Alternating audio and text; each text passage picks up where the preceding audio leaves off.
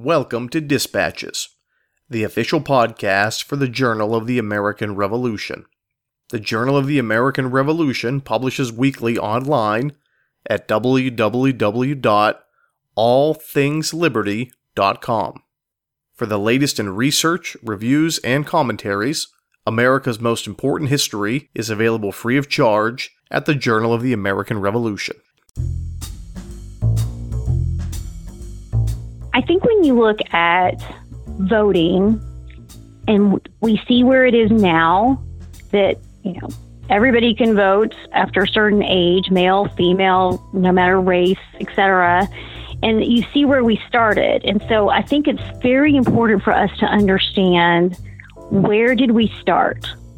That's author and former White House webmaster Jane Hampton Cook discussing Abigail Adams and women's rights in the Revolutionary Era. And she's our guest today. I'm Brady Crytzer, and this is Dispatches. This episode is sponsored by the University of Pennsylvania Press, publishers of Captives of Liberty Prisoners of War and the Politics of Vengeance in the American Revolution by T. Cole Jones, available wherever books are sold. Hello, ladies and gentlemen, and welcome to another episode of Dispatches. I'm your host, Brady Crytzer. On today's episode, our guest is Jane Hampton Cook, and she's got a new article on Abigail Adams and a celebration of the 100th anniversary of the 19th Amendment, when women got the right to vote. Jane Hampton Cook is a notable personality. She was the former webmaster for the White House you may have seen her across many platforms on cable news. She knows the inner workings of a government, of a president, uh, and in this case, the most famous letter writing pair in American history Abigail Adams and John Adams. They wrote very candidly to one another about their feelings on many different issues, and Abigail Adams was not afraid to speak her mind, and certainly not afraid to nudge her husband in the direction she wanted him to go. You'll hear it all, but I encourage you to read the article at www.allthingsliberty.com. Sit back, relax, and enjoy our interview with Jane Hampton Cook. Jane Hampton Cook, thank you for joining us.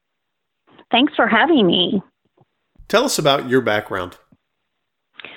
Well, I have been writing books for a number of years. I've got 10 books in the marketplace, and most of them are nonfiction, historical, and I really love the Revolutionary War up to the War of 1812 time period. And I worked in the White House for two years as the White House webmaster. And I noticed that the historical section of the White House website was one of the most popular sections. And that kind of spurred my interest in writing more about American history. And I occasionally do some TV news segments, and that's good because it gives me an opportunity to put current news into historical context, which um, is not something we get every day. So um, I really love, though, I just have a passion for American history. What first drew your interest into this topic? Well, I was doing some historical consulting work for the Women's Suffrage Centennial Commission, which celebrates the 100th anniversary of women winning the right to vote um, on August 18. And it, and the ex- executive director had given a speech, and she talked about some of the suffragists, and she put it. Um, she identified different qualities like perseverance and initiative and things like that. And that really spurred my interest in writing a book, and she encouraged me to do it. And I came to, so I wrote a Resilience on Parade, short stories of, um, of suffragist and women's battle for the vote and I took eight Americans and highlighted different a different quality for each American. So I have two chapters on Abigail Adams about taking initiative, both, you know, taking initiative for independence of her generation and then just in her taking initiative for remembering the ladies. And so that really kicks off the idea of women's rights that we see, saw developed in our country. Could you, for some background, give us some information on women in the 18th century. What was their life like, and what role did they play?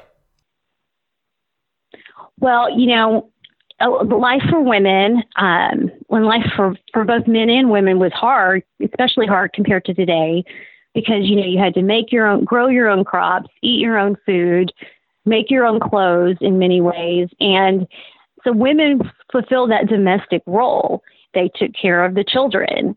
Um, and they were they you know they were homeschooled i guess if you will women were taught how to read and write, but a lot of women didn't learn to write well. There was sort of a limited education on writing because the focus was on learning to read so you could read the Bible. But someone like Abigail Adams was taught at home, but she really devoured the library in her father's library, it just filled with books. And she became a voracious reader. And you can see that in her letters because she quotes the great classics in English literature frequently. And so it was really kind of for women, they they had sort of a inconsistent education. It just depended on what the family focused on. Whereas some of the men would go to to Harvard, for example, in certain classes of families. And so there was just a sort of an unequal distribution, I guess, of education compared to what we have today. John and Abigail Adams are probably the most famous letter writing pair in American history. Could you talk about how they used the written word and letters to communicate, sometimes over great distances? So, John and Abigail Adams had a great emotional relationship that they were able to maintain that relationship through letter writing even though they were separated physically. And what i love about them is they really had this strong intellectual chemistry. And he wrote her letters and would say you know i long to watch you think you know those, that kind of wording that he wanted to just watch her think. He just respected her intellect so much. Um, you know, and he uh, praised her for her skills and being a statesman and um, different things like that. And so they used those letters to share their opinions and to tell each other what was going on in their respective worlds. And they I- expressed their opinions to each other very frankly. You know, she would tell him about the whiskey tax and how that was affecting her neighbors and how much the price of silver was running in Massachusetts. And so they really did have this really strong relationship. And even though I know it was really hard for them to be separated, what a gift it is to us because we have this record of letters that between the two of them that we wouldn't have had if they had been together the whole time during the revolution. You've already mentioned this phrase. Abigail Adams famously writes it. She tells John to quote, remember the ladies. Could you put that note in context for us? Yes. So it's March 1776, the end of the month. So it's March 31st. And several things are happening quickly. She knows that John, who is in Philadelphia, is considering declaring independence from England. She knows that he's really been thinking about that. Thomas Paine's Common Sense came out in January. That pamphlet, she was she had read it. She was charmed by it hundreds of people were reading Common Sense, which called on separating from England.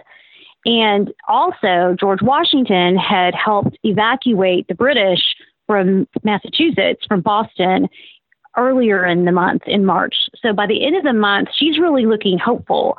You know, they've been freed from the British control of Boston um, the Continental Congress is meeting again. And so she writes to John a letter and she says, you know, as you're making this new code of laws for America, remember the ladies. And she kind of teases him with some banter and sort of suggests, you know, we just might foment our own rebellion um, and, and she was expressing this desire to have some voice, some way of being represented for the laws that she was going to be expected to obey. What was separate from his wife, John Adams's view of women's rights? Well, he responds to her letter with teasing and banter. Um, he says, "Oh, you know, this is just theory um, we know who's really in control. Um, and, it, and he responds as if she was kind of um, being light and teasing. However, he does really think about it, and he he really respects his wife's intellect. That for him, it wasn't so much about capability; it was, I think, really mind blowing to him to think about anybody, male or female, voting who didn't own land. And that became really the focus of some of the debates that he had after his wife's letter. In your article, a man named James Sullivan plays a very important role in this story. Uh, who was he? So, James Sullivan at the time was a Massachusetts attorney, and he was really excited because the evacuation of the British from Boston opened up the opportunity to reform a state legislature for Massachusetts. And so the the assembly was coming back together and Sullivan was thinking about well, who should be able to vote? Let's do this again. Let's do this new and let's expand voting to beyond this archaic system of focusing on land ownership. And he had written a letter, and Adams read this letter. It was written to a, mutual friend, and Adams re- responded, and they had this debate in, in written form over the issue of who should be able to vote. And so Sullivan, um, when you read the letters, but read each letter, you see that Adams really did think about what his wife had to say about you know, should women vote? And um, and their responses really brings out kind of the nucleus of the debate: who should be the consent of the governed? If you were required to obey the law, shouldn't you say have a say in who makes those laws? And at the time, uh, there were only about 16% of the population who owned land, and that meant that 84% of the population did not own land. So there was a huge disenfranchisement of of the po- of most of the population, and it was those um, dynamics that really um, made it mind blowing to think about everybody voting. How does Adams respond to Sullivan? What is his stance? So Sullivan was advocating for expanding the vote to non landowners in some way. And, you know, at the time, if you didn't, there were a lot of men who did not own land. There was, you know, the, the white working class male who was a tenant farmer. Maybe he was an artisan and he had a patron who was a landowner. So, pretty much, if you didn't own land, you were dependent on someone who did.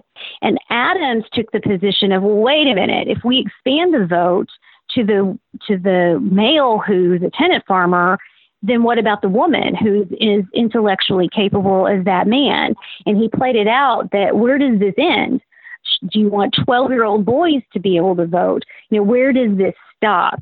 And for Adams, it was too much to expand it beyond the definition of a landowner. But Sullivan was w- willing to say, hey, let's give it to the tenant farmer let's give it, you know, to the soldier uh, by implication who's who's on the battle, battlefield fighting, and they so that was what they really split on. Adams couldn't get past the concept of the landowner being the voter because the landowner was culturally independent and not dependent on someone else, and so he was theoretically the landowner came into the voting booth without bias. Because if you were a tenant farmer, you had some political allegiance to your landowner. Um, and that that's one reason why the landowner was the voter in that time period. Obviously, Abigail Adams will never get the right to vote in her lifetime, but what sort of advancements will she see for women uh, in her lifetime? Well, you know, she she didn't get the right to vote, um, and one thing that she she did see her husband talk about um, was that the idea that more people should be able to own land. That was John's answer to that particular question. Well, let's make it easier for everybody to own land. And in Abigail's lifetime, you you see more advances for education for women. There was a book that came out, The Rights of Women. and it talked about expanding education. If you need to educate women better than we do now. And over the decades, by the time you get to the 1840s, when the women's rights movement officially forms, these those women have had a much better education. They've gone to public school, they've gone to finishing school, um, and they are better educated than Abigail's generation. So she did see that improvement in her lifetime. How does this topic help us understand the Revolutionary era better? I think when you look at voting and we see where it is now, that, you know, everybody can vote after a certain age, male, female, no matter race, etc. And you see where we started. And so I think it's very important for us to understand where did we start? What was our starting point as a nation? And we look at that starting point in 1776 and we realize that they wanted to trade royalty for representation. They wanted a Congress. They wanted to have representatives. They didn't want a king. They wanted a, a president that changed every four to eight years. But they they worked that part of the representative form of government out pretty well. What they didn't work out well was who would determine who those representatives were going to be. And that took much longer. And so I think it's just so incredibly important that we know where we started as a nation. And that helps us appreciate, you know, how far we've come. And it helps us to appreciate those principles um, that that guided different generations of Americans that all are created equal and endowed by a creator um, and that those rights are life, liberty, and the pursuit of happiness. Jane Hampton Cook, thank you for joining us. Thanks for having me. The music played in this episode included works by Kevin MacLeod and the Sturbridge Colonial Militia. Any unauthorized reproduction or use of this podcast without the express written permission of the Journal of the American Revolution is strictly prohibited. For everyone here at Dispatches, I'm Brady Crytzer saying so long.